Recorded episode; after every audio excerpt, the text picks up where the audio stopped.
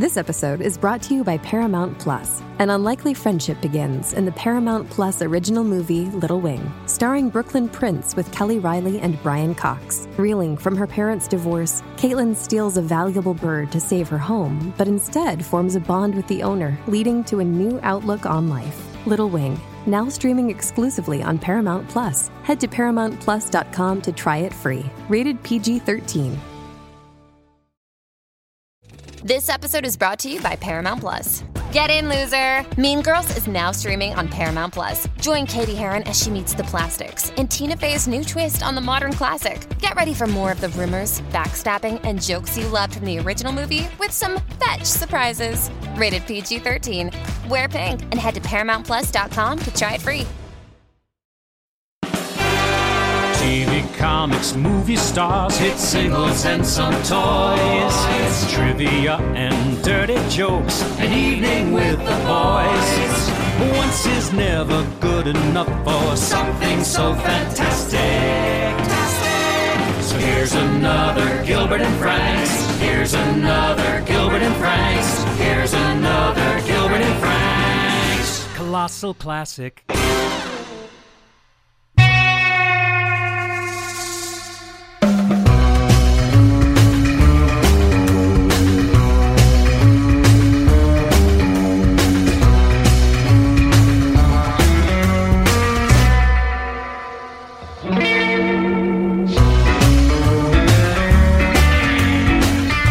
This is Gilbert Gottfried. This is Gilbert Gottfried's amazing colossal podcast. I'm here with my co-host Frank Santo Padre, and we're once again recording at Nutmeg Post with our engineer Frank Verderosa.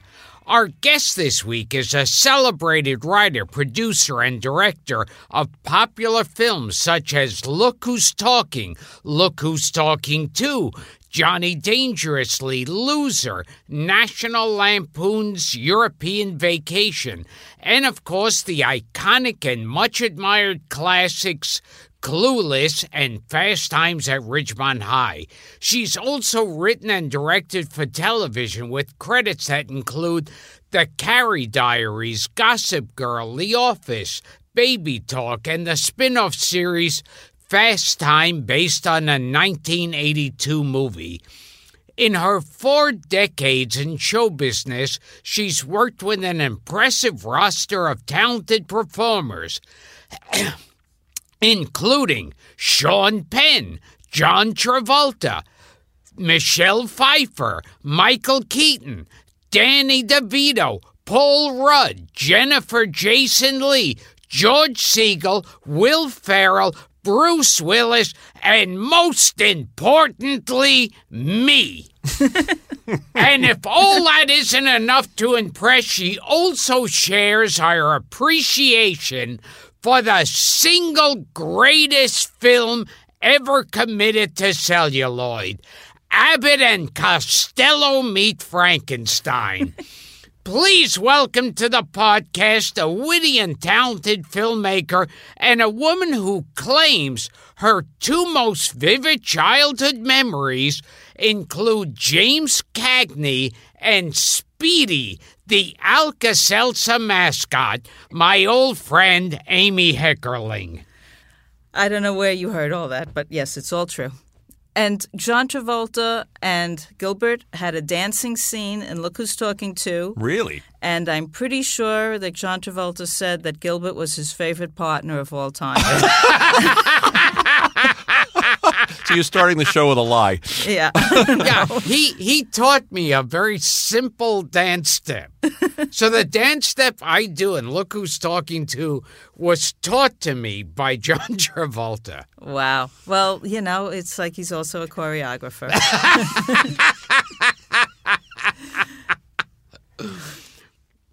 Now, this is the most important thing I should get to first. I I actually just yesterday met Phoebe Cates' son, who's an adult. Oh, Owen. wow.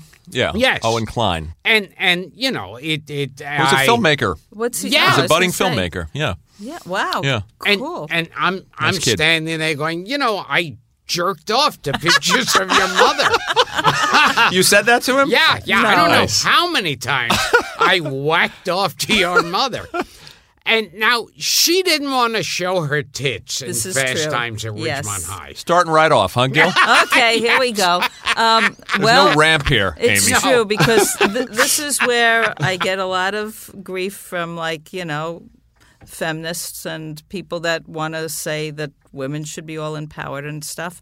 But really, I'm very selfish. I was out for myself. I wanted a career. I wanted that movie to do well. I wanted girls to like it, but I wanted boys to like it, and I knew what boys would like. And that was in the script, and she agreed to do the script, and she signed the contract. And so she tried to, you know, enlist me in her cause of like, it's not really that important. We kind of know what the scene's about, and it would be okay if she opened her bra a little bit early so that by the time you saw anything, it was blocked by Judge Reinhold. And I said, no. no, no. Here's the mark where you open it. That's where you got to do it, right there. And then he comes here, and you'll be blocked. But no, it's got to happen on that mark. And she then she thought she saw that people are are in the building next door, were on the roof looking at her. Oh, yeah, she wanted a closed set. Yeah. it was a closed set. I don't think there were people. People were sent to make sure nobody was anywhere. Um, but uh, the producer, who was a great, great producer, um, Art Linson, who also did The Untouchables, and he was there and he backed me up that no, this was something that she agreed to, and she got the part and signed the contract, and that was that. And so all other women can hate me, but people watch that movie. And um, years later, I went to a video store, and uh, the guy told me that they had a lot of problems with the videotape before DVDs because it was always breaking at that point because it was stretched People were pausing it. It was Were you in paused too many times. video store in Gilbert's neighborhood? Because, I mean, her tits in Fast Times. They were beautiful. yeah. Oh, incredible. Perfect. Exquisite Perfect. looking woman. Yeah. She's and- got an and amazing body. Yeah. It, it was it was like the that was like the sled in Citizen Kane. Her tits in Fast Times. Uh-huh. They were amazing. They answer all questions at the end. And did- Yes. didn't you run into problems when you tried to do to, to include male nudity in yeah, Fast Times? I well having you tell a story about it. grown up where there was like this sexual revolution um, that I had heard about, uh, in, and uh, apparently there was nudity in movies. And um, by the time I was old enough to see the movies, I I saw that there was women were naked, like in all these foreign films, and full frontal females, but you never saw any men. And in American movies, forget about it because there wasn't like naked people in movies. Um, but I thought, well, I'm a female director and I can change that. I can I can have some equality. I can have, you know, naked women and naked men and that would be fair.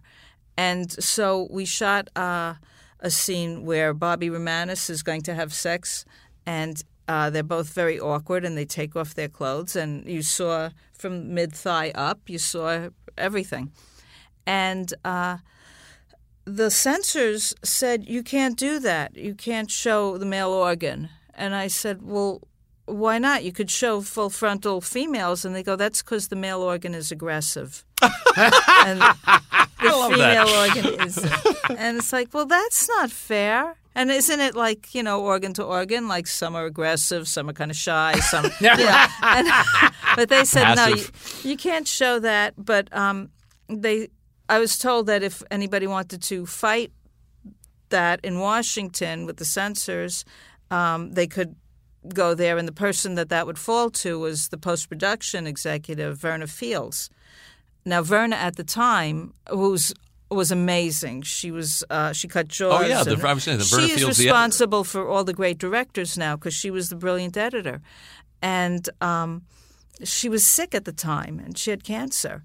And I couldn't say, "Hey, I want to show a dick. Would you fly down, fly over to Washington and fight for me?" When she was like, I mean, it was hard for her to get up the stairs to the cutting room, so I, I couldn't do that. So um, we blew up the shot, and, and there's nothing there. It's all okay. But see, here's something. Yeah. Here's the only argument I can have. Is you see full frontal female nudity, but really very little in the way of vaginas. This is true. You have a good point. That's an excellent insight. Yes. you see vaginas more in like uh, these like celebrity actresses, you know, actresses and singers getting out of a car. In recent times, yes, but in like in the seventies, when there was like uh, WR Mysteries of the Orgasm or I Am Curious Yellow or the the foreign films, you saw the Europeans. They would have Emmanuelle and that kind of yeah, stuff. Yeah. full frontal naked women running around. You have to see these movies. Yeah, I those were always like the Emmanuelle movies bored the shit out of me. Well, those were like porn movies, the ones Yeah. that were considered artistic. Man and a woman. Yeah, Yeah. I don't remember. I just remember the windshield I, wipers. I remember I'm Curious Yellow was a big that was a big controversy. A controversy See, now that one. Fast Times came out right in the midst of a great time for uh, movie nudity, like the 80s. Well, it was just as the like door was shutting because it was like Reagan and the just say no and uh, 82. sort of closing the door on all the sex and drugs, and we sort of like slipped under as the garage door was closing, uh, and I think things changed a lot after that. And for a long time, I think there was no R-rated youth movies until Judd Apatow came along. You, you know what I, I noticed? The first time I noticed the change, I went to some like slasher film on 42nd Street. And I'm watching the slasher film and I'm going, first of all, where are the tits? There's no tits here. The girl's getting into the shower, Yeah. but we, we're not seeing anything. And the guy would come after her with a knife, and you wouldn't see the knife go in, the blood squirting. Yeah. You felt shaded, huh? Yeah, yeah. There was some there was some major editing going on. Yeah, there there was uh, things got very tame quickly, and there was uh, you know, I mean, Reagan was the president. There was a big conservative backlash, and and uh, the rating board got very hard assed for a long time. And then I would see movies like recently, more recently, like Borat, and you'd see dicks flying all around the place. you'd see, and you go Slapping like, the lens. Wait a minute. I thought you couldn't show that. Yeah. And um, everybody said, well, no, you can, but they can't be for sex. They could just be, you know, incidental. Your favorite, Gil. Incidental nudity. I do. That's my favorite kind of. There's a thing that uh, a friend of mine nicknamed Gilbert Nudity. We had Mr. Skin on the show. You know Mr. Skin? Uh-huh. No. Oh, he's the he runs the the the uh, the movie nudity website. Oh, he's wow. a connoisseur. Oh, is he the one that tells you exactly where? That's sex- the guy. Yes. Oh, yeah, Yeah. yeah. So He was here. Gilbert Nudity to me is like a naked girl doing her taxes. You know that that that's it. I don't need I don't need the sex scene. Yeah. he That likes it to me is casual too much, and yeah. I have a friend, and I will tell him, okay, if you're watching my movie, when it cuts to all the girls like doing this, six seconds in, somebody falls and she's not wearing underwear, you'll see some. But nobody noticed it, like you know. But I could tell my friend. Now, but do women who go to movies actually want to see actors' dicks? You know, I don't know. I mean, I'm I'm not somebody that wants to see like uh, a lot of nudity. I mean, I I think it works more for comedy Yeah. than for turning people on. You know, I think if you're actually going to be nude in a situation with someone, there's a lot of lighting that's got to go on, and if you have a smoke machine, maybe that could help. But um, as far as uh, in a film, no, I don't think people, women go like, "Oh boy, you see so and so's dick." But you know what? I'm not a normal female because I like a lot of females will like they'll like a guy because he's got big muscles, and I find that like, who cares? That's that's for stupid people. Muscles. That's you know they'll like want to see somebody take their shirt off some guy, and I'll go, no.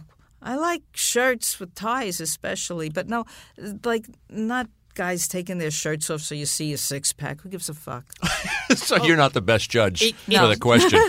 It seems like nudity in movies, if it's a girl naked, it's sexual. If it's a guy naked, it's funny. Yeah. You know, like Will Ferrell was always. Yes. That sounds like how Borat got away with it. Yeah, it wasn't yeah. lascivious. It, It was just it was funny. comic relief. Yeah. I mean, it's funny. I think it's funny if you you know if you have the right attitude.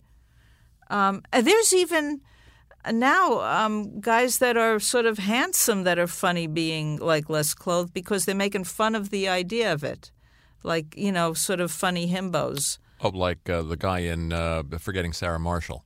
Yeah. Yeah. I mean, and I'm forgetting his name. as long as they're like got the right attitude of like, isn't it silly how vain this makes me?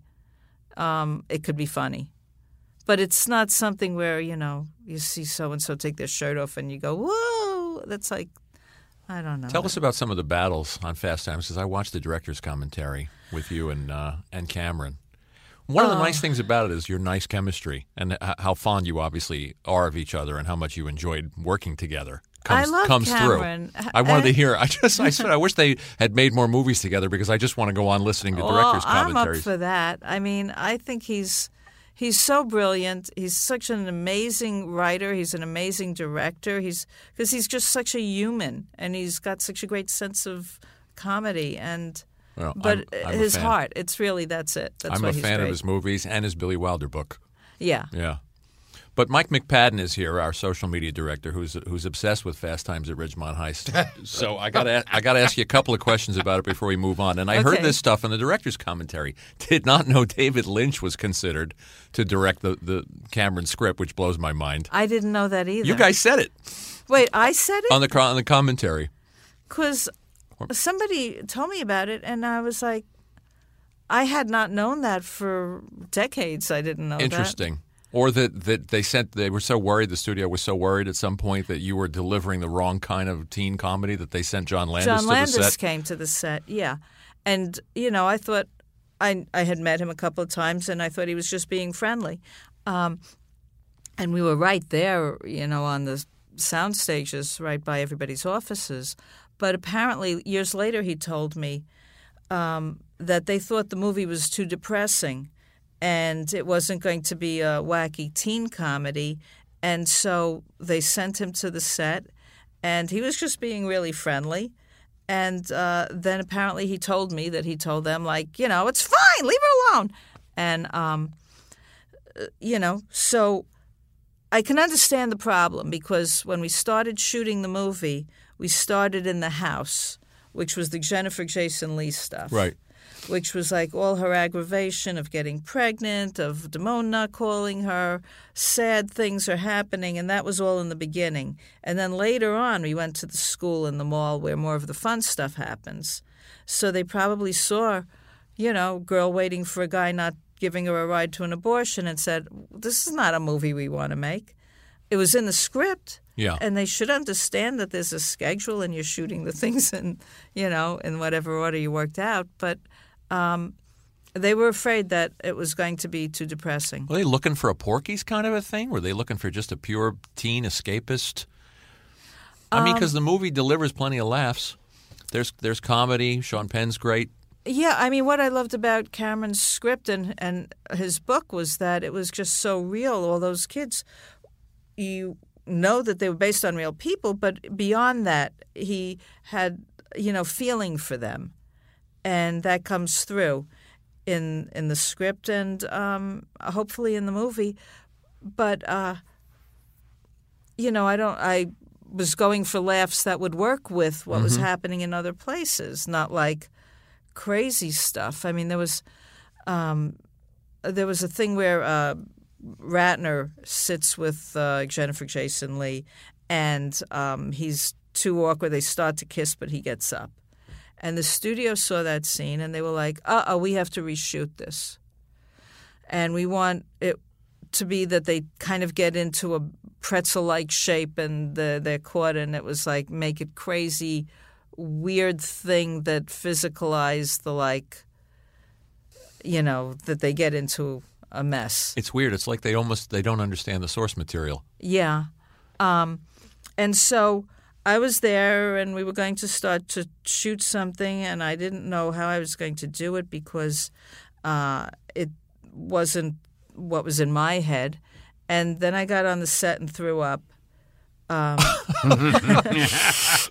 practically on Jennifer uh, because the script woman had the flu, and I was feeling kind of crummy. And then it just between the aggravation and and the flu coming on, it just went. Bleh. And um, so they sent me home, and Art Linson shot a version. I don't know if I'm allowed to say that because.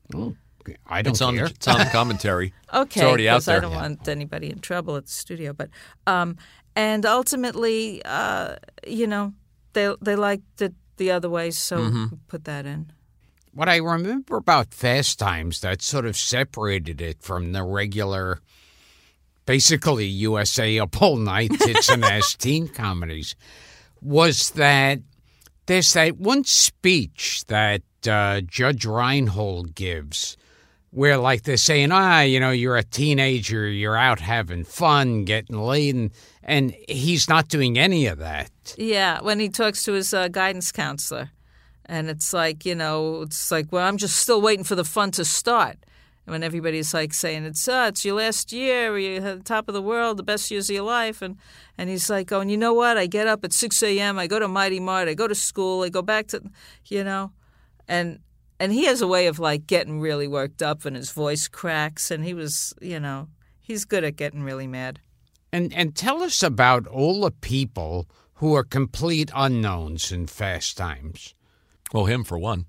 Oh yeah, Yeah. yeah, Um, at well, they were all unknowns. yeah. and there were a few people that came in that were more known or going to be more known. Um, one person that I really liked was Scott Baio for Damone, and another person that came in. Um, he didn't read. He came in with his people. Was Ralph Macchio to play Ratner, um, but Art Linson said, "You know what? It's going to un- make the balance uneven. You know, you're going to have Yeah. a guy with a big trailer and all the other people in the, you know, Also, wouldn't it hurt the story to see unknown faces uh, and then somebody you recognize from other movies? I don't know because actors are supposed to play parts. Yeah. And you're not supposed to go, wait a minute, there's Superman. I mean, you know, it's.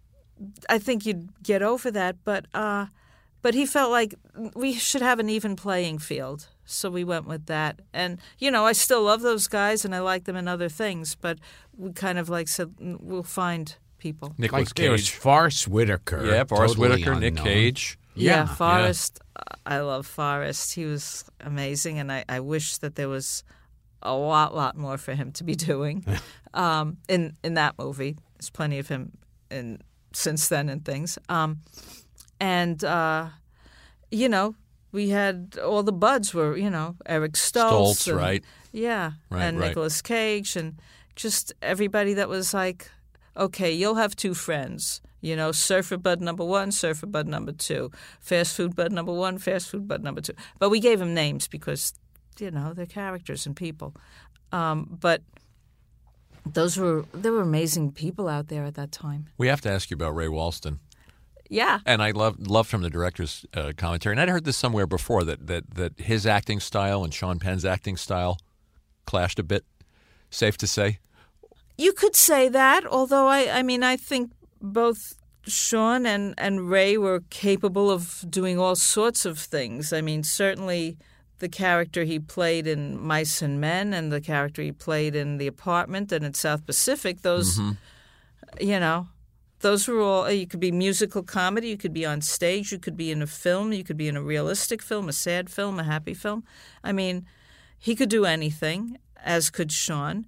Um, and uh, but but the way they worked was very That's, different. that's what I that's what I meant. I mean, I didn't mean acting styles. I meant acting processes. yeah, Ray Walston liked to sort of ride his bike around. He wore these glasses that kept um, that were like opaque, so he could just like you know shut out the world and think about what he was doing and concentrate. And he would know all his lines really well, and then he was ready to go, and he knew what he wanted to do. And Sean decided it would be a fun idea to like change all his off-screen dialogue and totally insult him. That's what I like. And, you know, Ray Walston came up to me in between and he goes, You tell that young man I do not appreciate that. I know what I'm doing. You know, and I was like, Okay. Uh, but, you know, Sean, Sean does what Sean does, and it works. Now, I heard, getting back to my favorite topic, I heard Jennifer Jason Leigh Yeah. is one of those actresses that, as opposed to Phoebe giving you trouble showing her tits, she wouldn't give anybody trouble taking her clothes off. At the time, I can't say what it's like now, um, but at the time she was very comfortable. Um, she had no problem at all. And I remember that uh, um, the producer was a little worried, like, okay, after the Phoebe situation, maybe we should have a body double just in case there's any problem. So we got one, but I, she never knew about this. And there was like less than no trouble. She was completely comfortable and happy. Interesting. they both come from showbiz families. Yeah. Yeah. Vic Morrow is her dad, and what? Joe Cates, Phoebe Cates' father. Is that Joe Uh, Cates? Joe or Gil Cates or Gil Cates? Yeah, I, don't- can't I'm- remember. Yeah, her One- father's Joe, the uncle's Uncle was Gil. The, the director. While we wait for Gilbert to find the men's room, we promise we'll come back to the show after a word from our sponsor. Don't go away. Hey, it's Kaley Cuoco for Priceline. Ready to go to your happy place for a happy price? Well, why didn't you say so? Just download the Priceline app right now and save up to 60% on hotels. So, whether it's Cousin Kevin's Kazoo concert in Kansas City, go Kevin, or Becky's Bachelorette Bash in Bermuda, you never have to miss a trip ever again. So, download the Priceline app today. Your savings are waiting. Go to your happy place for a happy price. Go to your happy price, Priceline. And now back to the show. So you grew up in the Bronx. Yes. You're you're you're a local kid like us, and doing a little research on you and finding out that you to to getting back to the uh, the introduction about Cagney. You want to explain the Cagney thing and the uh, and the Speedy Alka Seltzer thing real quick, so our, our viewers aren't confused by that. Our viewers, our listeners.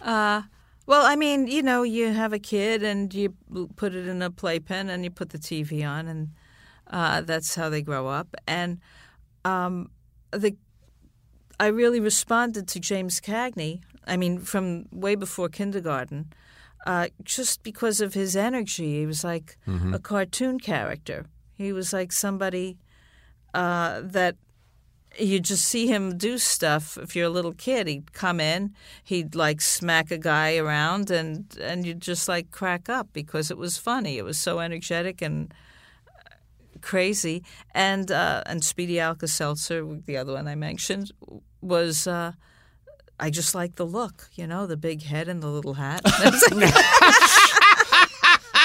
I mean, you know, it's like somebody that's in a, uh, playpen. Um, oddly enough, I have a grandchild now who's like one and a half, and you know, there's like slats on um, staircase, and so we we hold the slats, and I go, "Let me out of here, you screws." And she does it too. She can't talk yet, but she babbles. you do, And- Cagney. yeah, and we pretend we're in prison, and you know, we goof around. That's our game.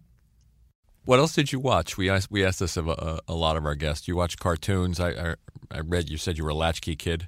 Yeah, um, I'd come home, and um, uh, one thing Gilbert talked about with other guests was in New York there was a Million Dollar Movie. I love that you did your research and listened to other episodes. That's so rare.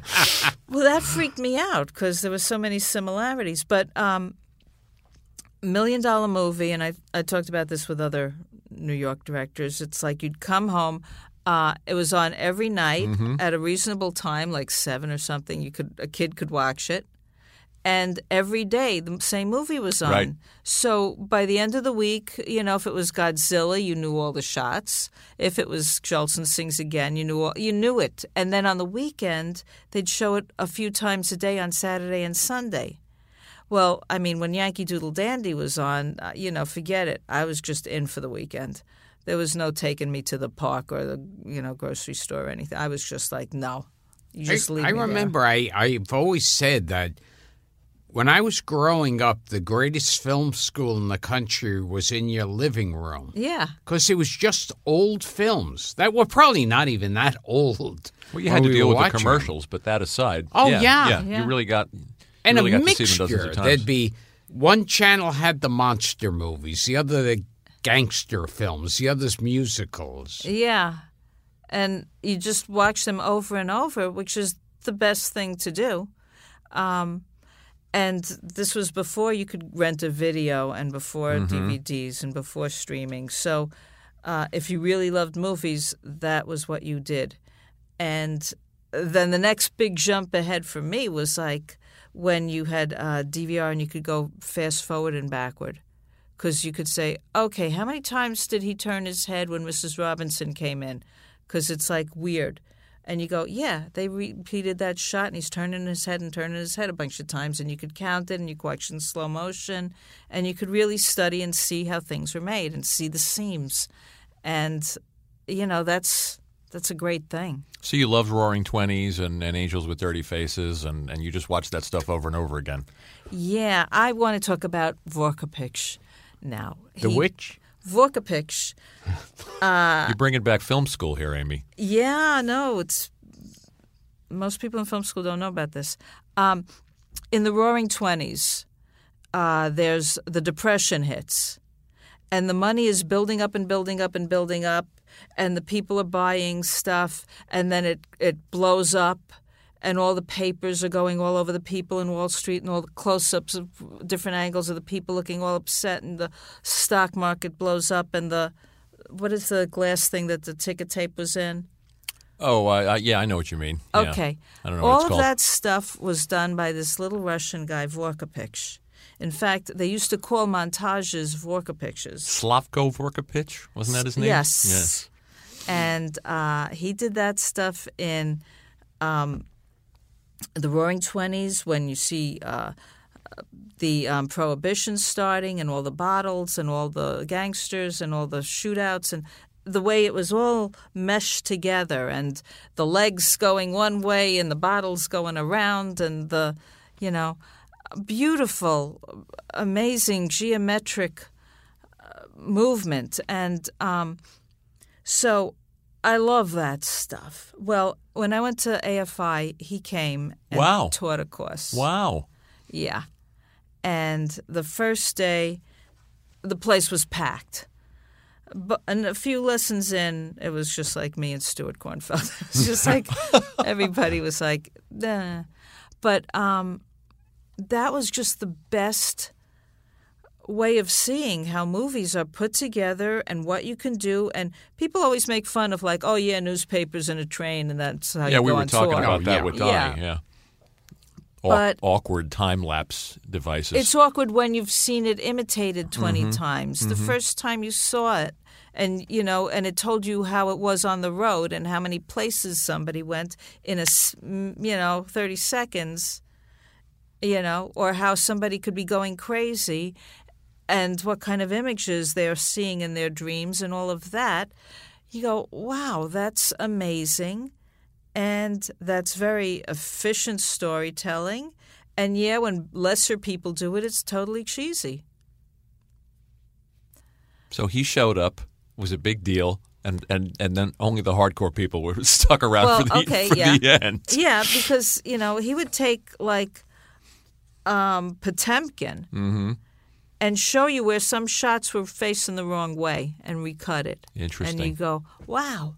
Or he'd have a bunch of shots of balls rolling one way, rolling another way. And by when they're cut one way, it makes sense and it connects. When they're cut another way, it doesn't. And that's the basis of any kind of cutting that's going to work or not work. You could do it with just rolling balls, and then you know where a max cut should be. Um, but the first day he was there, and he was like a little guy.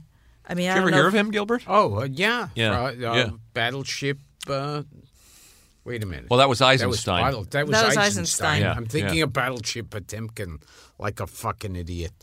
But anyhow, he's Yeah. this tiny little old, old, old guy. Yeah. And he's got one of those uh, Steve Martin arrows through his head. and it's so adorable. And he's saying, Now, what do you see? You think you see an arrow going through my head because the eye will put things together in a certain way. And that's what we're going to learn. Interesting. Yeah. I haven't heard that name since I went to SVA in the 80s for film. Uh huh. and I studied with a, a film critic named Amy Taubin. Uh huh. And she turned me. She she uh, she educated us about. I haven't heard that name since 1984. But it's amazing that I remembered his first name. They there were the funny thing about film, and and I mean, even like you think of Godzilla. Yeah.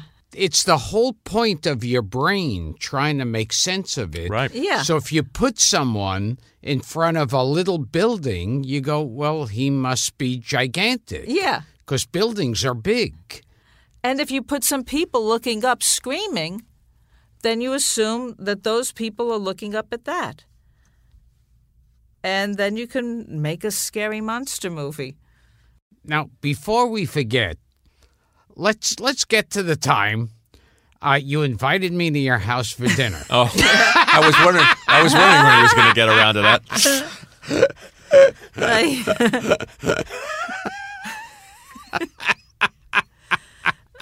If there's an objectionable part, Amy, we can always take it out. well, okay. So um, uh, Gilbert said, I said, you know, uh, you uh, he just got to town and um, he wanted you guys, you guys befriended each other after you made the movie together. Was that how you first met, or did you know each other?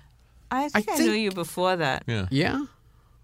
Yeah. Oh, yeah, before that, because I wanted to put him in. Right. I Oh, wanted Yeah. to put you in Clueless. Yeah. And uh, and what Scott role? Rudin said the driving te- uh, tester, Oh, and Scott Rudin said, oh, "Why don't you put him in one of your other films?"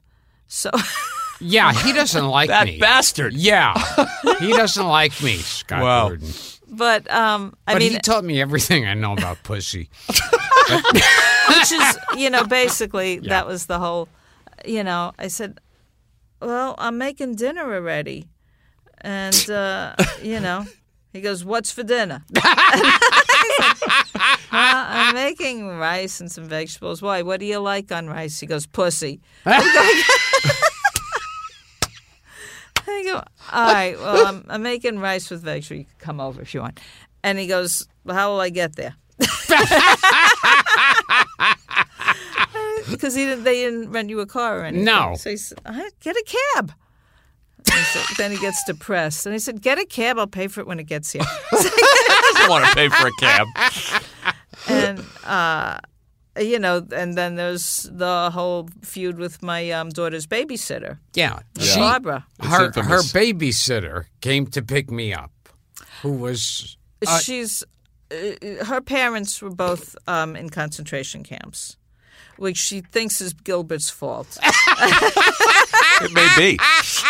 so she's going, you know, my father was 80 pounds when he got out of the Auschwitz, and he's going, that's a great diet. How do you get on that diet? and he just said anything in the world to upset her. She would be laughing and then yelling at him. I because I remember we were driving in the car, and I was just you know ready to have a free dinner.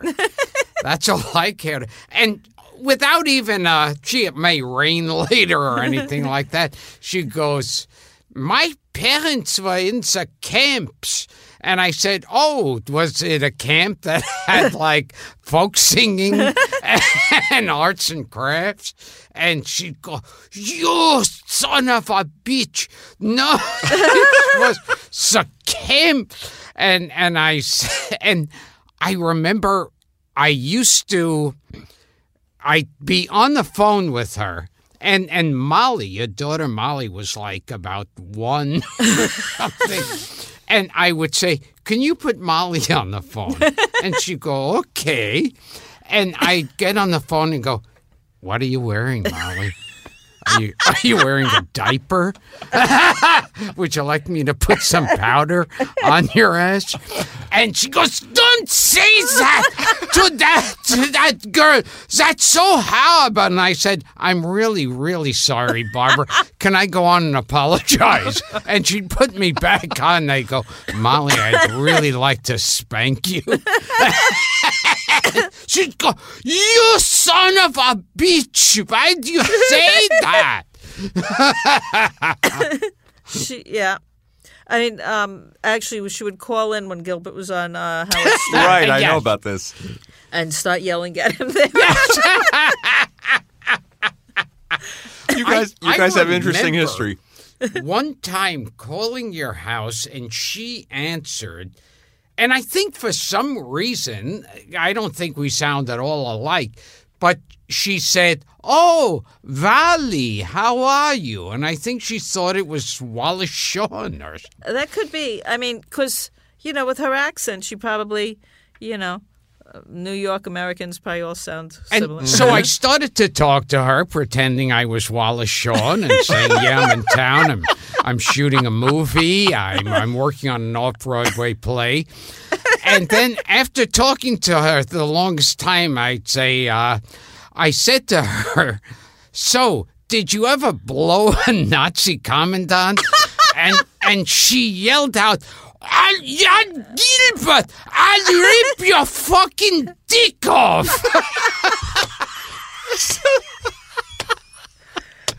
Sounds like Ilsa the she-wolf. Yes.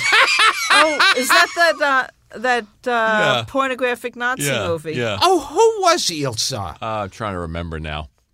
Dyanne Thorne. Dyanne. That was Thorne. like a porn movie in a not in a concentration camp that looked like Hogan's Heroes set. Yes. Very strange. Yeah. very weird. And you know, just like that garish 1970s colors, and you know, big breasts coming out of her Nazi SS uniform. I remember, yeah, on every time I'd be on 42nd Street, there'd be a, an Ilsa movie playing. oh God, that's sick stuff. All kinds of stuff to ask you about and here. then Amy. there was that. Uh, remember, they did one artsy film that wasn't Ilsa. That was like the Night Porter. oh, the one with Dirk Oh, Bogart. Yeah. and the night uh, porter. what's her face from Georgy Girl, Oh gosh, Charlotte Rampling. Charlotte Yeah. Rampling, right? and she's wearing I was gonna say Lynn Redgrave. Georgy girl, you threw me. Georgy girl I was like, and wait a minute. And Burt Backer acted Yeah. the music. Yeah, Yeah, Charlotte too. Rampling, right? Then I remember the poster. It was a very sexy It poster. It was like Yes. suspenders with no shirt And she got the, the Nazi, hat. the Nazi and she- biker yeah. cap. What was the deal? Was it about Stockholm syndrome? I never syndrome? saw it. I remember I think the ad. He was a Nazi, and she was an inmate of a camp. but he they had a relationship. Yes. in a sick sort of Yeah. a lot of S and M stuff. I think uh, some of the biggest selling S and M costume items are Nazi women. You know, it's I, a, I bought them. you buy them for all your friends. Yeah. Can we ask you about some of the actors, from some of the great character actors that you worked with on Johnny Dangerously? Okay, but or- some of them didn't play Nazis. we just want to talk about Sig Ruman. Talk about. I'm happy to talk about Sig Ruman. You worked with Alan Hale Jr. on Oh, Johnny wow. Dangerously. Yeah, but that was just like two shots. You Yeah, know. yeah. but yeah, and it was you know it was very. Um, he was kind of old then, Uh huh. but he he was a sweet guy. What about DeLuise? What about Dom, Don DeLuise? DeLuise, that was another thing. Where it was two shots. Uh huh. Um, he was sort of part of the gang of uh, the producer and you know the other 20th Century Fox comedies that they insisted we want X amount of names and here's one that you're Right. going to put in. It's got a great cast. That movie. It had a fun cast. yeah. And was it based on on the Clark Gable movie on Manhattan Melodrama? No, is there a movie that they took a plot from? Well, the, the, there's I didn't know that. it's it's a little it's a little like that plot. I mean, there's But- always like you know the brother where one goes good and one goes Sure, bad, and that's a lot of gangster Sure, movies. sure. Yeah. I mean, Keaton's great in it. It's it's just it's it's such a fun film. And uh, and the running gag with Ray Dunn, Walston and everybody's favorite Joe Piscopo. and Marilu Henner and and Maureen Stapleton. now, I heard you wanted someone else for the Piscopo part. Well, I had a different kind of movie in my head. And so I wasn't thinking like the studio of like, we see 10 comedy names, five on this side of the poster and five on that side of the poster. And that's like how they saw the movie. And I thought, okay, so really evil bad guy um, who's so evil it'll be funny. And I thought James Woods. Uh huh. And they said, no, you can't put James Woods in a comedy. And I thought, sure you could. But th- there was He's a very different. Yeah, no, they wanted Joe Piscopo. Well, like the studio I think originally they, they wanted, when they were making Airplane, to pack it with comedians. Yeah, I could see that. Oh yeah. Well, there's a. I just saw Letterman auditioning for the Robert Hays part. Oh, It's wow. circulating on the web. Yeah, I'll send it to you. It's, Oh, it's wow. bizarro. Yeah, And it would have been the whole point of it Of would course. have been gone. Of course. Well, they were parroting Zero Hour. Yeah. So they had to get those kind of actors. Yeah. The, the Robert Stacks But they don't the, get that because, oh, Right. especially because once it's a Mad, Mad, Mad World came out, that Right. seemed to be the formula. Like you'll get the Three Stooges and Buster Keaton and Dick Shawn, and you know you get all the people from every decade. And And how many of them all those movies together. really worked out? And how many they- of those all-star all comedy films? bombed. They, we, We and were we're just going gonna talk. We're going to about talk it. about them in a little mini episode with with Mike afterward. About You could talk to us if you want to stay around. Talk We're going to to talk us about that. Scavenger Hunt and all of these other and movies. the Rat Race. is there a movie called Scavenger? yeah, Hunt? with Tony Randall. that was think- made by Hefty Bags. I'm not. No, that was What? Million Dollar No, Mystery. That was million. there were these cheapo knockoffs of It's a Mad Mad World. well, the Rat Race. Rat Race, yeah, sure, with Whoopi and Cleese. The- there are a bunch of his them. name was The funny one in that kind John of Lovitz. good Yeah, one. and the Rowan, Barbie At- Ro- Museum. Rowan that was Atkinson's funny hilarious. too. We went Yeah. to the Barbie Museum, but it was Klaus Barbie. Oh, yes. the one kind of good one was um, Who's Minding the Mint? I never That saw had that Milton one. Berle and Jack Gilford and Yeah, they they Victor f- Bono. figure let's get all of them together, and that should be something. Yeah, I like the Great Race. I mean, it's Yeah. uneven. It's not exactly an No. all-star cast, But but, like- it's it's got it's got wouldn't Keenan Wynn and it- Jack Lemmon and Yeah. and Falk and Tony Well, Curtis. you can't go wrong with those guys. Natalie Wood. It's it's you know it's bloated and it's but it's funny. Yeah. It's funny. It's a better movie than it's Mad Mad Mad World. Mad Tony Mad Curtis World with his teeth is- glinting. Oh yeah, Blake That Edwards. My Mad- kid loved that. Molly, she when she was a little kid, she loved that movie. She Re- watched it over and over. It's fun. Me too. Revisit it. Yeah, It's well, fun. no, I don't have to. It's, I've seen it a million Right. times. but it, it for a kid, Yeah. it was a funny movie. yeah. Mad Mad World is one of those movies I advise everyone to see it, but it's really not that good for the most part. Yeah, because you're kind of going, and this is, I guess, what the studio's counting on, because it's much harder to write and make a good story. Um, as you're watching it, you're going, I wonder who'll be in it next. Oh yes, yes. yeah, you get lost. Yeah, and in if you're a little lose kid, you go, "Oh, the Three Stooges. Oh, that silent guy. Yeah. Oh, this guy." You know, and that's exciting and fun. But that doesn't mean that it all holds together. And and I get the impression that when they were making Mad Mad World, there were probably about ten directors working on it. Huh. Wait, who directed that? Kramer. Stanley Kramer, Yeah. Wow. Who's known for Whoa. his wacky the man who sense of made humor. Judgment at Nuremberg Whoa. Yeah. And the Which Defiant was ones. like the opposite. Let's get a shitload of serious guys Right. together. right, right. And Spencer Tracy will be the Yeah, common. right. Spe- speaking of uh, of bad movies, I, I love this that I found in my research. E- Ed Wood was kind of indirectly inspired Cher's character in, uh, Yeah. in Clueless. you didn't call that a bad movie, did you? What's that? Ed Wood? No, a, a maker of bad movies. Oh, okay. Yeah. Because I love that movie. No, I love it. We've Yeah. had Scott and Larry here. A great movie. Yes, but I- the I adore that one. character was inspiring because, I mean, you know, he he's like kind of enlightened in a way. It's like he's creating and he's having fun and he's got these friends that would work with him and love him. And he's made this life. And if you look at it from another place, you could go, ha ha, what a loser. His movies stink. But if you're him and you go, he's having the perfect life it's wonderful because he chose to look at things positively. And that blows my mind because I could never do that. I mean, the idea that, like, you know, when you rewrite a script, it gets better and better. And you just think, like, yeah, but it's really hard. And how do you know it's not getting worse? But no, he's rewriting it so it's better and better. And then, you know, you want one for safety? What for? It was perfect. I mean, just to go around being that positive. I hope he was really like that because it's one of the charming aspects of Ed Wood, the movie. It's one of the most in love with him. charming Yeah. characters I can imagine. yeah. That he was a glass half full kind yeah, of guy. Yeah, Yeah. It's a fun performance and, a, and a, a wonderful character.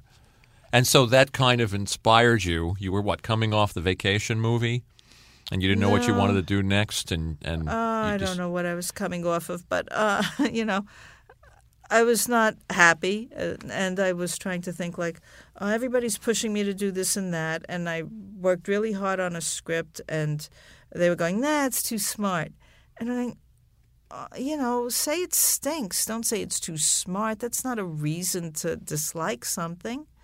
Um, and so I thought, oh, what else? What do I want to do? What kind of character do I like? What do I like watching? And then I was thinking of like happy people and like, what's the deal with that?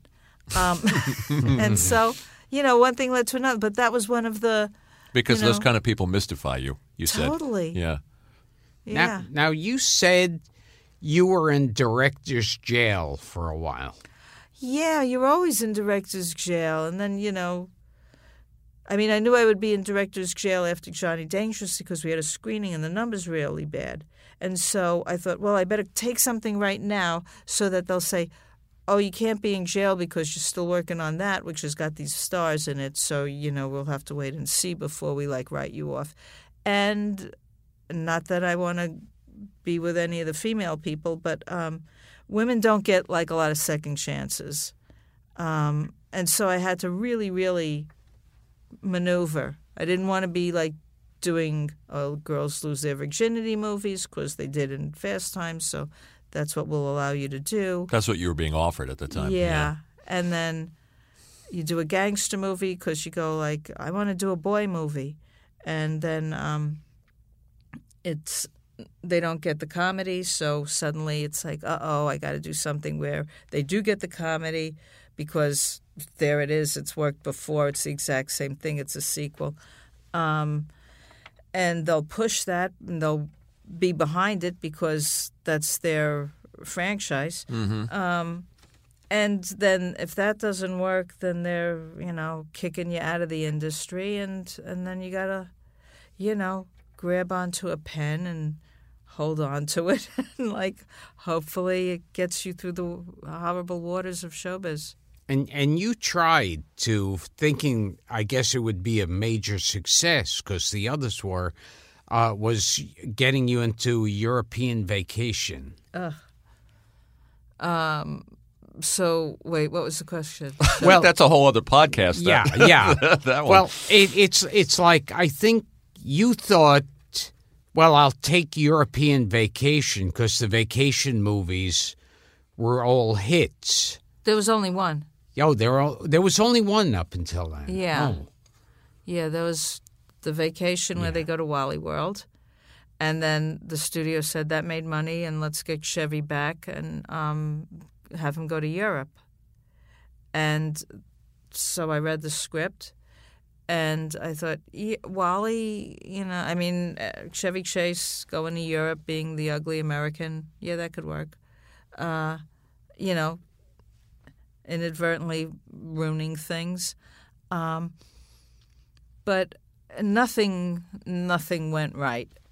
Nothing that was in the script made sense in actual Europe, which I had never been to. So hey, another reason to make the movie. I never Get- get to I go to didn't Europe. know like what the reality of a lot of things were.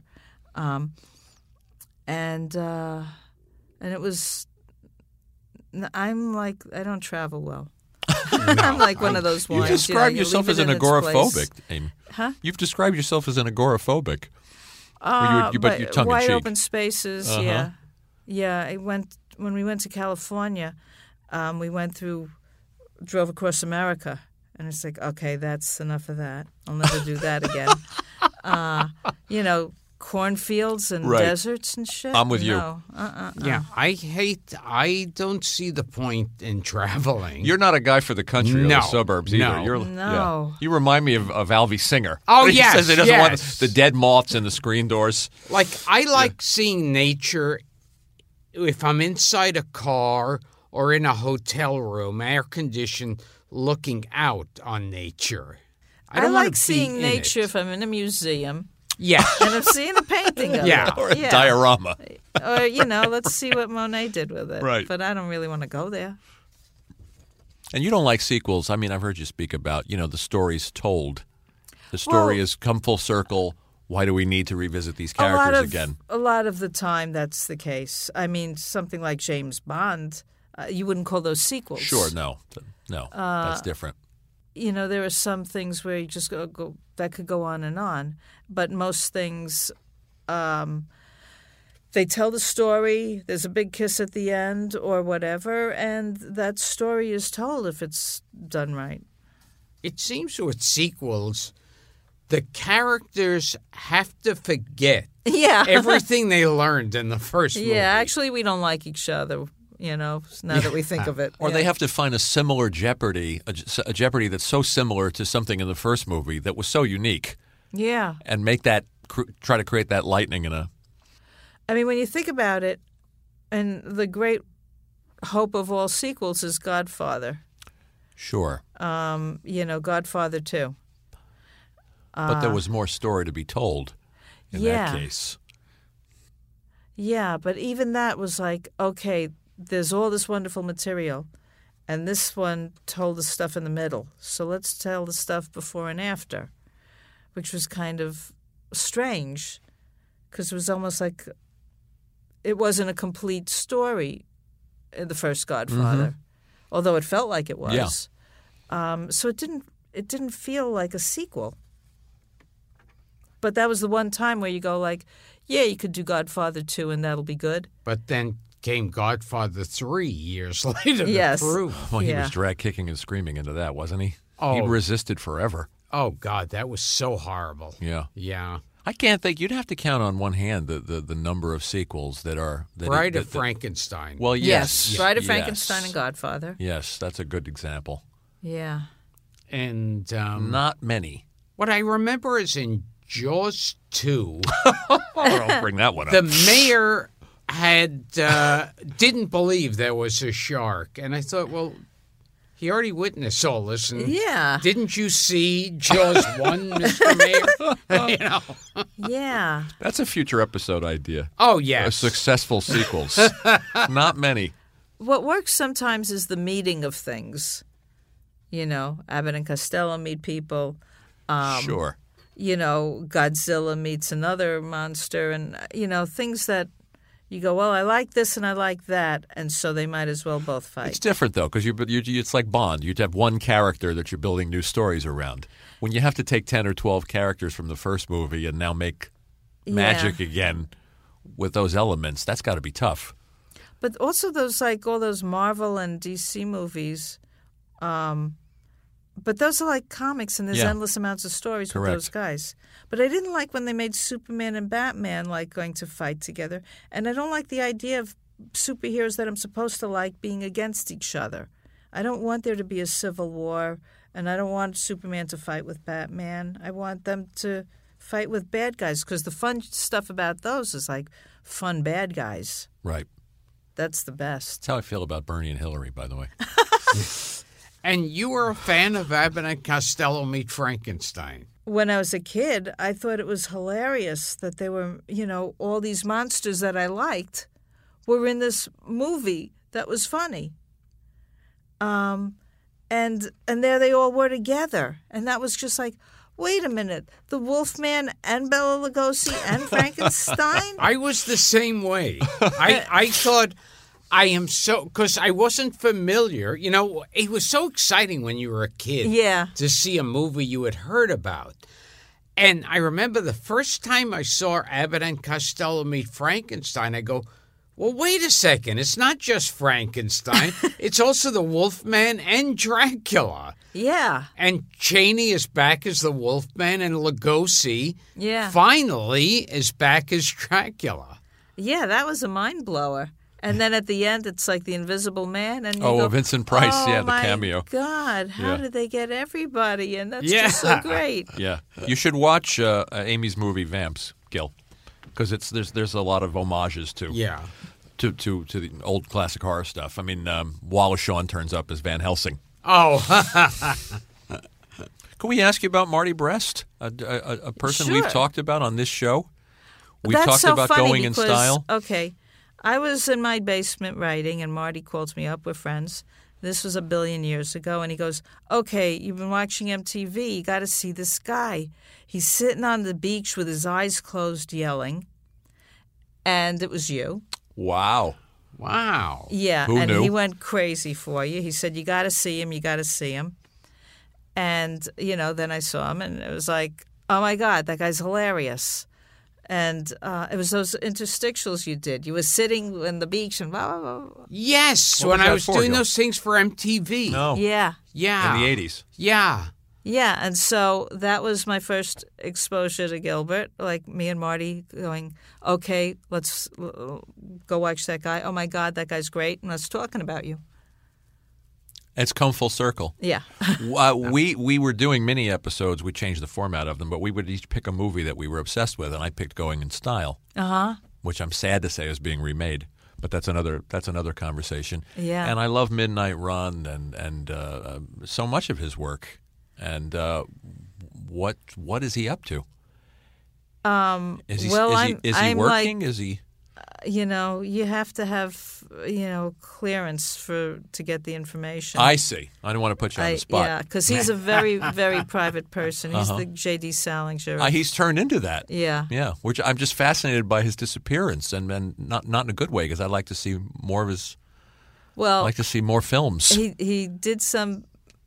I'm not supposed to say, but uh, you know, uh, he he did something that is amazing, and I hope gets made because it's amazing. oh, a good, oh, a great script. Y- Well, Oh, okay, you can't talk. uh, yeah, I'm not, I'm not supposed to say anything. Well, we'll but, leave it- uh, yeah, Now but you were you were telling me before we got on the air of some show you saw me do. With Oh a- my God! Yeah. And I don't know if it was MoveOn or what it was. It was a political left wing thing, and everybody was there. Everybody from you know Seinfeld to every big comic that there was at the time, and you know everybody was really hilarious. And then Gilbert comes on.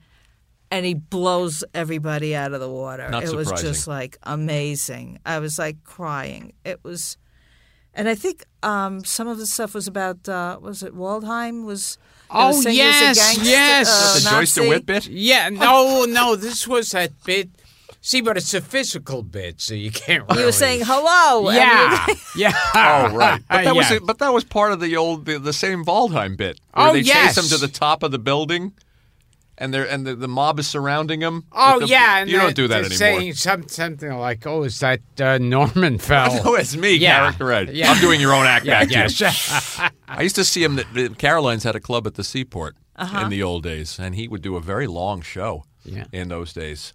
And and the Waldheim bit was a, was a favorite. yeah. that was like hilarious. That was It ended with a Joyce DeWitt punchline. Oh, yeah. You remember? yes. It The premise is something- that the the crowd chases Waldheim up to the top of a tower because they're. I guess it's angry Jews. Yeah, because he had a Nazi. He had a suspected Nazi past. Yeah, and well, I remember the bit. See, see, this is the problem because I I remember the bit was uh, I was talking to Kurt Waldheim, and he said, you know, a couple of years ago I was in Germany on vacation, That's the one. and a guy was taking my picture, and who goes walking past right as the picture's being taken? Adolf Hitler. Well, I don't want him in the picture. I don't even know the guy. And then I do like the big, I throw my arm out and like a Sieg Heil, and I go, wait, wait, don't take that picture. Wait. That's the physical Yes. part. But the Yes. but the rest of that bit was yeah, they- they- uh, of, of them thinking he's Norman Fell. right. He yells down, "It's Yeah. me, character Yeah, actor Norman Fell." I, I think Kurt Waldheim at one point to to save his own life goes. Uh, I had a, a volatile working relationship with Cindy Williams. right. Well, they say i- i- if I, if I remember the bit correctly, it's how do we know you're Norman? Fell? yeah, yes. And you and you yell down, Joyce DeWitt had a likable vulnerability. yes, yes, a likable vulnerability. hilarious. We will return to Gilbert Gottfried's amazing colossal podcast after this. Did you study with Terry Southern at NYU? The great Terry Southern? The great Terry Southern. Um, if you'd call it studying, he Yeah. um, The writer of Doctor Strangelove and Yes, Candy, and I for, for our listeners that, that aren't familiar, and shame on you if you're not.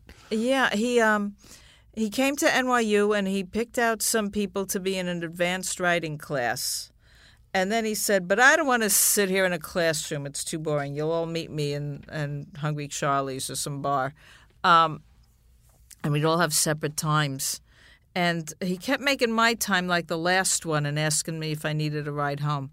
Um, and I, I didn't. I mean, I did need a ride home, but I was like, you know, afraid. And uh, and the thing is, like, as the night wore on, he'd get more and more drunk. And so by the time, you know, it was time to talk about my stuff, he was like, you know, he was drunk. He just wanted to drive me home, and I didn't.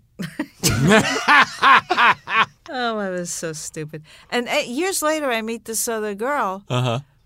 and I told her about it, and she goes, You didn't sleep with him? Like, what are you, an idiot? Like she did. I mean, it's like, you know, he's a big shot in the Road movie Easy industry. Rider. You have to sleep with him. And, like, you know, what are you, you know, you go back to your job at Metropolitan Life for minimum wage, and where do you think you're going to get in this world? Now, here, here's something like there, there have actually been books and websites on this, and it's mm-hmm. so funny. And that's the alternate reality in movies like where there are these scenes like the talking killer, like the killer who uh, has the gun on the hero, but rather than shoot him, Oh, okay. wants Yeah. to give a long Sure. What what scenes like that appeal to you, and those weird things that are the movie universe? Well, like you say, every time you go, God, you could kill him so fast. Yeah. What are you horsing around. Um, it just happened for me for that uh, Batman Superman one where it's like Martha, and I was like, oh no, really? We're gonna hang everything on that? I didn't see it. Oh, and It's Oh, okay. they're fighting. Everybody's and seen it. first of all, it always starts out like all these guys that have superpowers or amazing weapons, but somehow it's like exploding, exploding, flying, exploding, all sorts of weaponage, and then it's always down to man to man. Oh yeah, Uh-huh. And why? I don't know. Why? what, what was wrong with all the weapons? That couldn't work. But like, you're gonna get punched and that'll kill you. what I love in movies is when the hero and the villain, or, or when the villain has a weapon on a hero, and the hero will go, "You don't want to kill me that way. It's too easy." Come on, let's do this man to man. Yeah. Why would you give up your weapon? That's stupid. if you want to kill somebody, you want to kill them. Kill them and go home. Yeah, That's. That's I Yeah. agree. I mean, eh, you know, if you're going to the trouble of like meeting somebody who wants to kill you and being finally in the position where you could kill them, why jerk around after that? Just do it. The other thing that gets me, it's also a variation on talking killers, but when it's a mob like Don, like the high guy in charge, rather than just killing them or saying, you cheated me, and then taking out a gun and killing, they always go into like a long, like uh, college thesis. Uh, like they'll go, in 1803, there was. Uh, they would have the uh, celebration of the cockroach. Now, the cockroach was considered uh, a sign of luck and a sign of prosperity. And thought, what? What are all these gangsters so like? You also hate the romantic comedies. We talked about how when you get Oh. to that point in the in the rom com when you know that the two people who are meant for each other have to pull apart. Yeah. so they could- and there's always a device. There's always a clumsy device. Somebody overhears a phone call they weren't supposed to hear, or there's a, or there's a, there's the dumbest of misunderstandings. Yeah, it's all- Rom coms are idiotic. And- I can't and- stand them. how many times do they catch them at the airport? Oh, that's well, not the other thing. anymore. Yeah. I mean, because that was always the running, running, running airport stuff since like 9-11. You can't like. oh, you just- can't run to the gate anymore. Right. No, Right. Yes. there's no more. of Last that. time I like- saw that was in Love Actually. Yeah. They're running to the. Uh, Yeah, you can't do that stuff anymore. This brings up. and up- if you do, I'm in the theater going, no, no, no, Yeah, no, yeah. no. that ain't. And yeah. and you know the other thing is in in romantic comedies, it's like immediately considered great comedy if a girl is in a wedding dress, not in a wedding situation.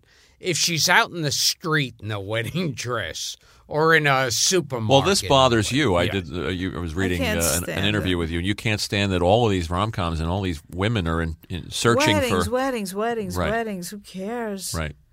Yeah. There's so many of them. There's so many various 27 dresses and the wedding singer and there's a, and my best friend's wedding and there's a there's a million of them There, and they all run into each other. okay, I pitched this thing uh, that was making fun of all of them. Everybody Uh-huh. said, "Oh no, you can't do that." I called it the Wedding Brides, and it was Funny title. it was like all the tropes of like you know three women have a bet over who could get married first. Oh, jeez. But somebody videotapes them and it goes viral, so everybody gets involved.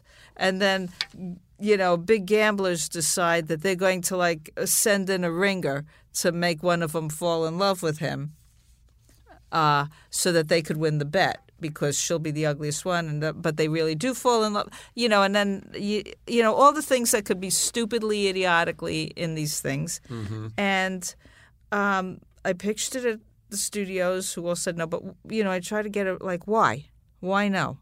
And they go, you know, because women like these movies and they don't want to see it made fun of. I think that's wrong. I agree. Yeah. and and also in romantic comedies, the woman always has to have a gay friend. Oh, they, oh, mine all had gay friends. Yeah. So, um, because you know, and then you have to have what I called a lesser, because there has to be some sort of child or cripple or like financially dis some person that you're friends with to show that you're cool. You know, um, and and and the girl in romantic comedies always has to have a less attractive best friend and the her job is to show up in the movie and go you know what's your problem you work all day and you care more about your job than finding a guy you know her that's oh, or her you don't job. see the guy that's standing right in front of you. You never gave him Yeah. an opportunity. yes yes Well, that was always the thing. It's like the guy that's right in front of you, or you know, the one that you would immediately dismiss that you didn't realize was so good, and blah blah blah. But you know, and the thing is with these like the friend who's like the ugly but funny friend mm-hmm. who s- has some sassy answers. Those have gone through like different ethnicities. Oh, like, oh yes you know, yes Goldie Hawn would have a Jewish friend Right. who would be eating and telling her what was wrong with her. Then there came the black friends. Then there came the like Hispanic and the Asian. So it's like, you know, if you were like not a leading lady, but you were the wrong ethnicity, you were out of luck. And, you know, then they like said, oh, I think there's like actual kickbacks given now for, you know, certain ethnicities that you can um, they get some money because the studios have to be less white. Oh, interesting. And so I have a friend who tries to act like he's Middle Eastern because he's actually Jewish, but he looks Middle Eastern. I mean, he looks Jewish, Yeah, but yeah. but of the wrong kind of Jewish. yeah because they don't get a kickback for that for hiring a Jew as opposed to like you know from some Middle East country. Interesting. My wife and I notice a trend too with with these rom coms is that women seem to be falling a lot, and it's always in the trailer. oh yes Their shoes go out from under Oh. them, or they fall oh, hailing well, a cab. A, high heel. Yeah. The heel coming off. it's Well, it's like a it's like a studio executive's way of saying, well, she's Cameron Diaz and she's too unattainable, and and make her goofy, and make her fall down in a puddle yeah, or get splashed. she's like you know so gorgeous and so able to like wear like five inch heels all the time, but she's a klutz. right, they're all Oh, yes, klutzes. yes. they're Yes. all klutzes. See, Yeah. because you, it, it's so funny. It's like you have to. The trick is to get a beautiful actress, but make the audience feel like, oh no, she's just like a nebbish. Like, so we're supposed to believe, like, you Yeah. know, uh, Julia Roberts and Sandra Bullock are can't find a guy.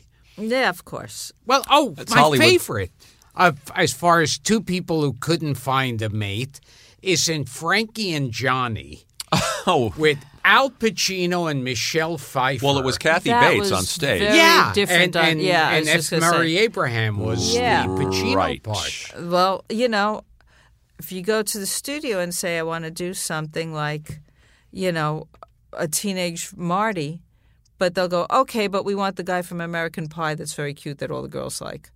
So Yeah. you can't do it. They Yeah. don't let you. Right. You can't put in the like average people. That's interesting. A teenage Marty. Because it is. It's like when I was watching Michelle Pfeiffer, which was just one example of a billion.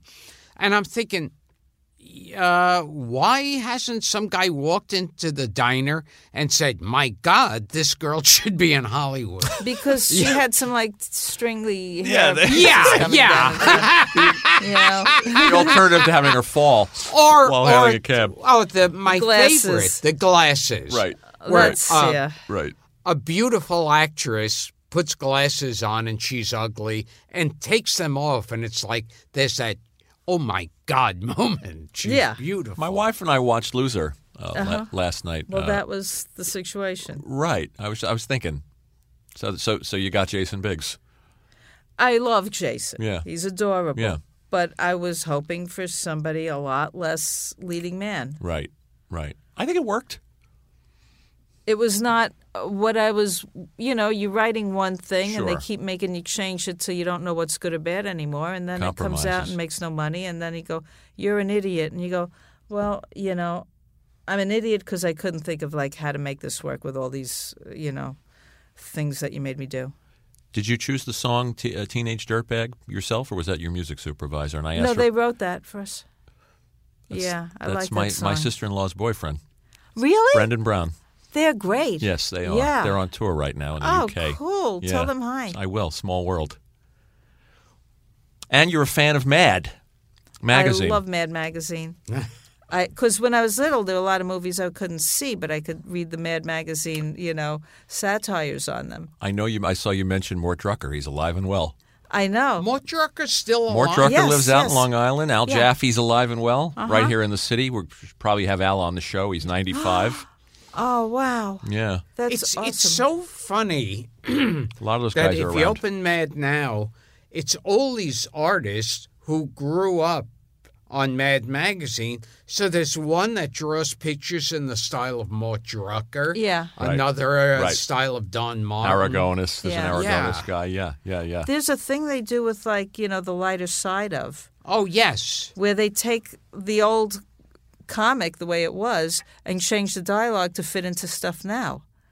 And it's cool because, you know, the same situations but with slight changes are all still wonderful. Yeah, because Dave Berg's dead. They can do that. Yeah.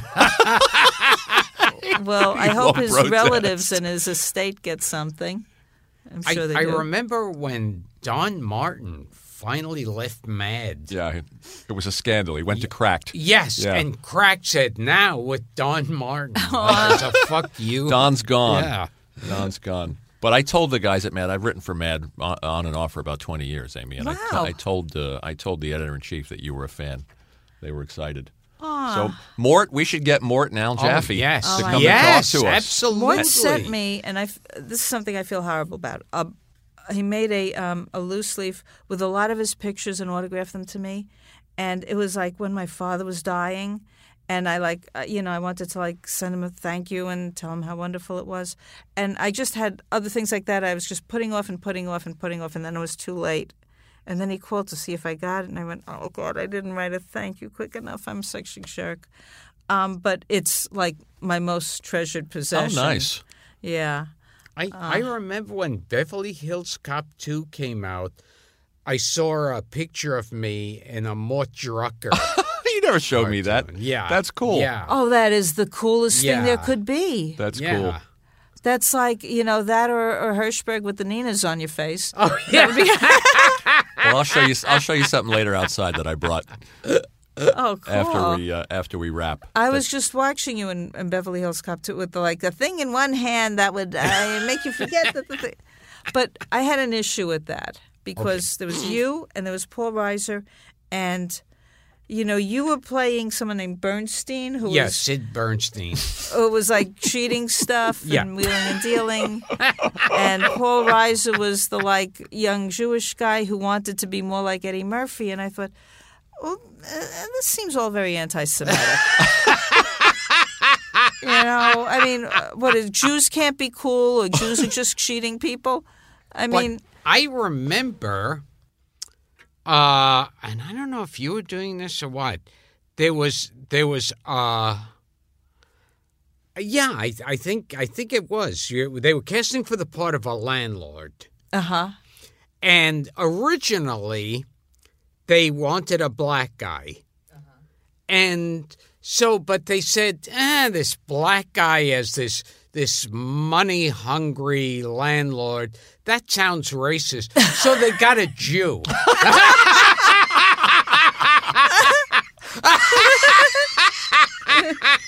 Oy.